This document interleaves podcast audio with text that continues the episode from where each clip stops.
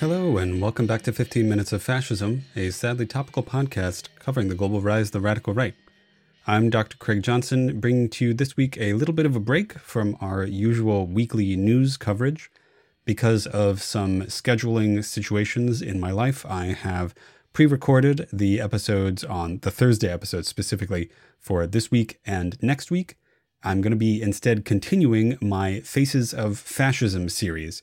I'll get back to chronicling the weekly right wing news internationally in June. Don't worry.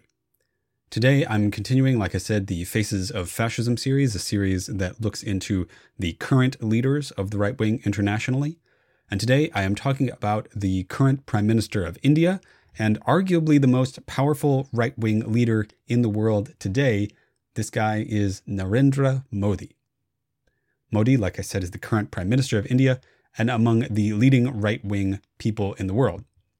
He is the Prime Minister of India under the right wing and fascist adjacent BJP. Narendra Modi was born in 1950 in Gujarat, which is a western coastal province of India. He was born to a family of grocers. His family, the Modis, belongs to a caste community that in India is defined as an OBC, an other backward class.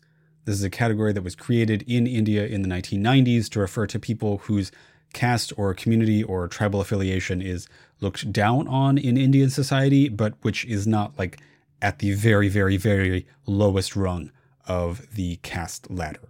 This meant that Modi's upbringing was relatively lower class, but not like total deprivation. Modi joined the RSS, the Rashtriya Swayamsevak Sangh. Uh, my sincerest apologies to people who speak Hindi, Urdu, or other South Asian languages. He joined the RSS at eight years old. The RSS, for those of you who don't know, is arguably the most successful fascist or fascist adjacent organizations in the entire world after World War II. The RSS is a Hindu nationalist political and paramilitary organization that has successfully integrated itself into Indian politics through charity and outreach. It was founded by hardcore Hindu nationalists who promote an ideology that they call Hindutva, which essentially refers to Hindu nationalism. They oppose a vision of India that is pluralistic and multicultural, this being the specific in Indian vision, the, the specific idea of an independent India promoted by Mohandas Gandhi, aka Mahatma Gandhi, who is the leading independence leader in Indian history. The RSS specifically opposes the influence and presence of Muslims in India. They believe that they have no place in India or in Indian history and see them as sort of like foreign invaders, not unlike the foreign invaders that left in order to make India independent, you know, the British. This is, of course, a lot more complicated than that, right? You know, in addition to, yes, being the people who, the last people who conquered India before the British did, Muslims are also an integral part of South Asian cultural life and have been for hundreds and hundreds of years. You know, this is not like some new colonial imposition. Islam has long been a part of South Asia. The RSS disputes this and instead tries to present the entire Muslim history of India as one big imposition. They also integrate themselves into Indian society through charity, through education, and through like social work, especially among youth. And that is how Modi himself encountered them. Modi rose in the ranks of the RSS and there met some of the leaders of the group, including people who would eventually become the leaders of the BJP in Gujarat. It was also at this time, when he was 18 years old, that Modi was in an arranged marriage.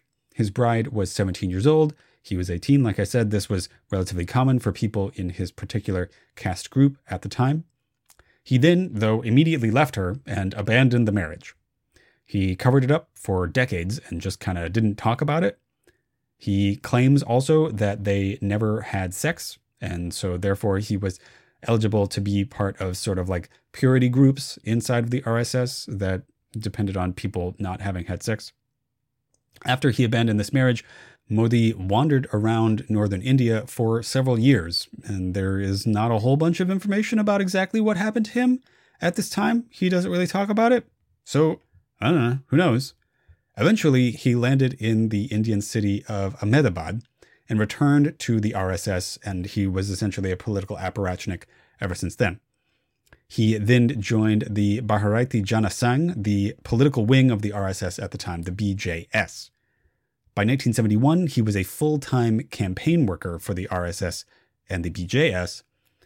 At this time, he also attended a college if, to get a degree in political science in 1978. He then eventually got a master's degree in 1983 in a distance learning course, although both of these degrees are disputed. He may or may not have graduated, and there's also a dispute about whether the institutions he claims to have attended actually offered the degrees that he claimed to have received. So, uh, that's a little bit in question. However, his political activism at this time is not in question. In 1975, India entered a state of emergency.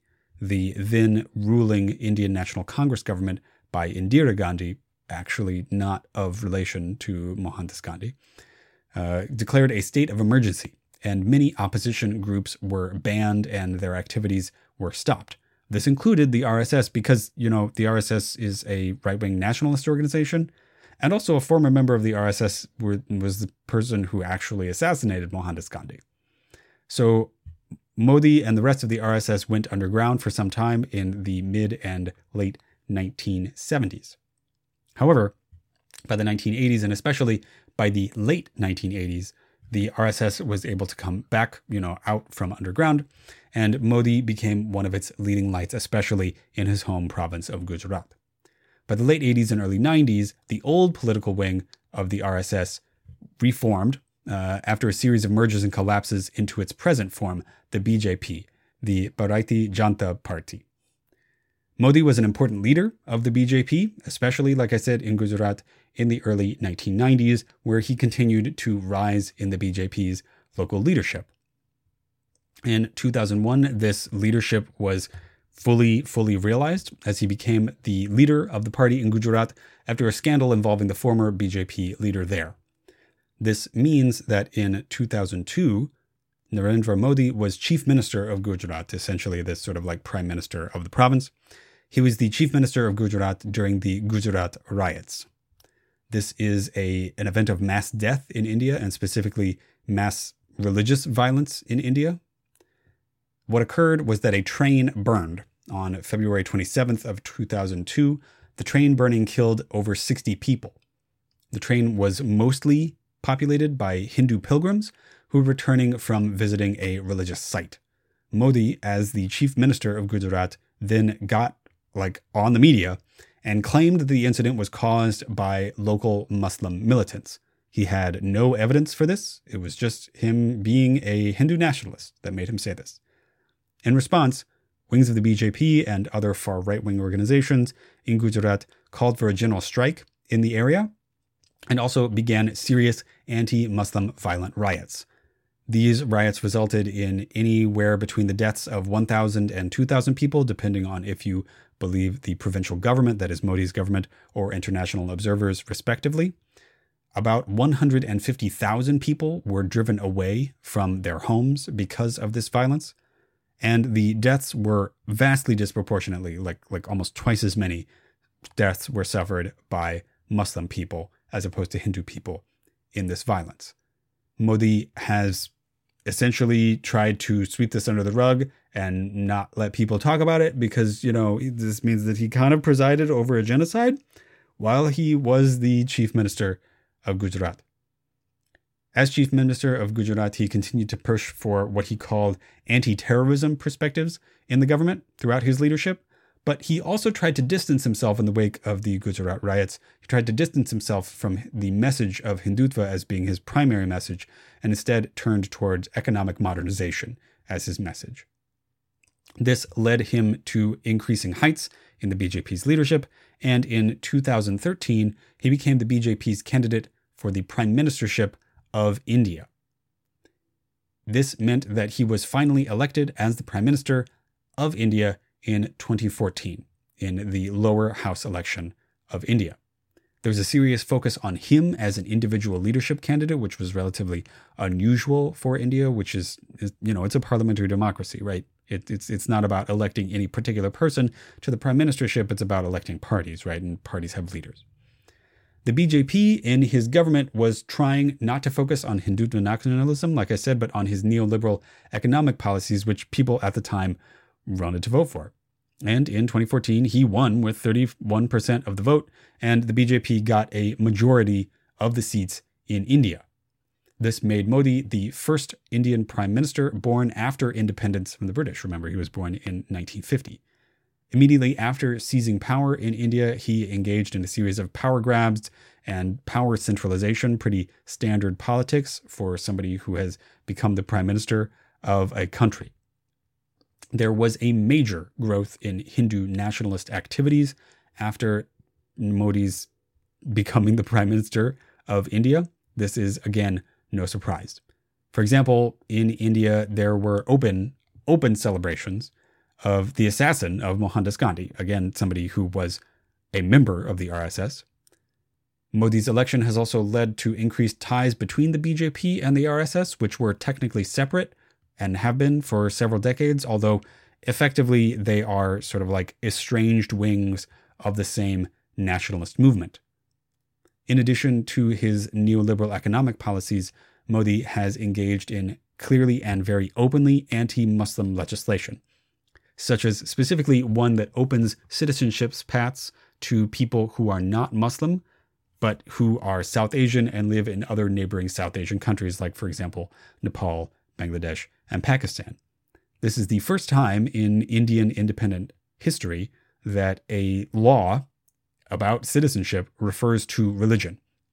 This, of course, in a country that is specifically and was very intentionally founded on religious pluralism, you know, on the idea that everybody who is in any religion that is present in South Asia Christian, Jain, Buddhist, Hindu, Muslim, etc., that they would all be welcome in India.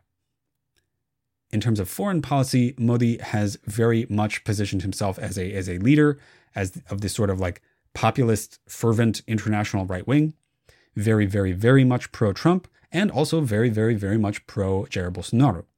They all participated in serious democratic backsliding, and this is one of Modi's biggest, biggest things, right? He is trying to maintain control of India, and he is doing so by changing Indian laws, by changing Indian legislation, by making it harder and harder for people to unseat a currently serving prime minister. At the same time, though, Modi is an incredibly popular person in India.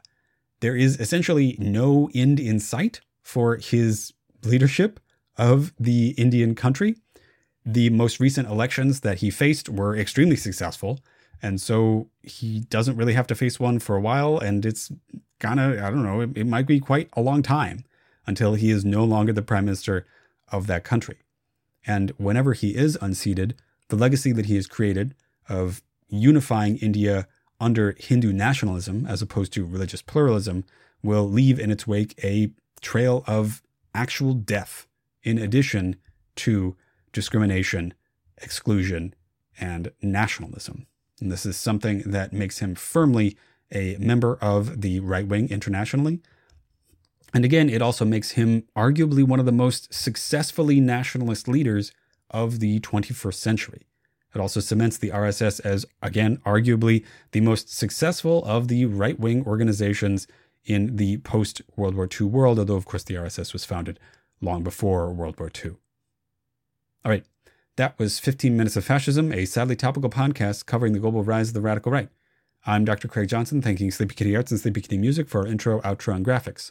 If you enjoyed the podcast, please like, share, and subscribe. Please leave a review on whatever it is you're listening to this on. Check out my Patreon at patreon.com slash 15 minutes of fascism. That's 15 minutes of fascism spelled out and all one word. That's also where you can reach me on Gmail, 15 minutes of fascism at gmail.com. I'm on Twitter at Hist of the Right, that's H I S T of the Right, and Fascism15. All right, thanks very much, and I will talk to you next time.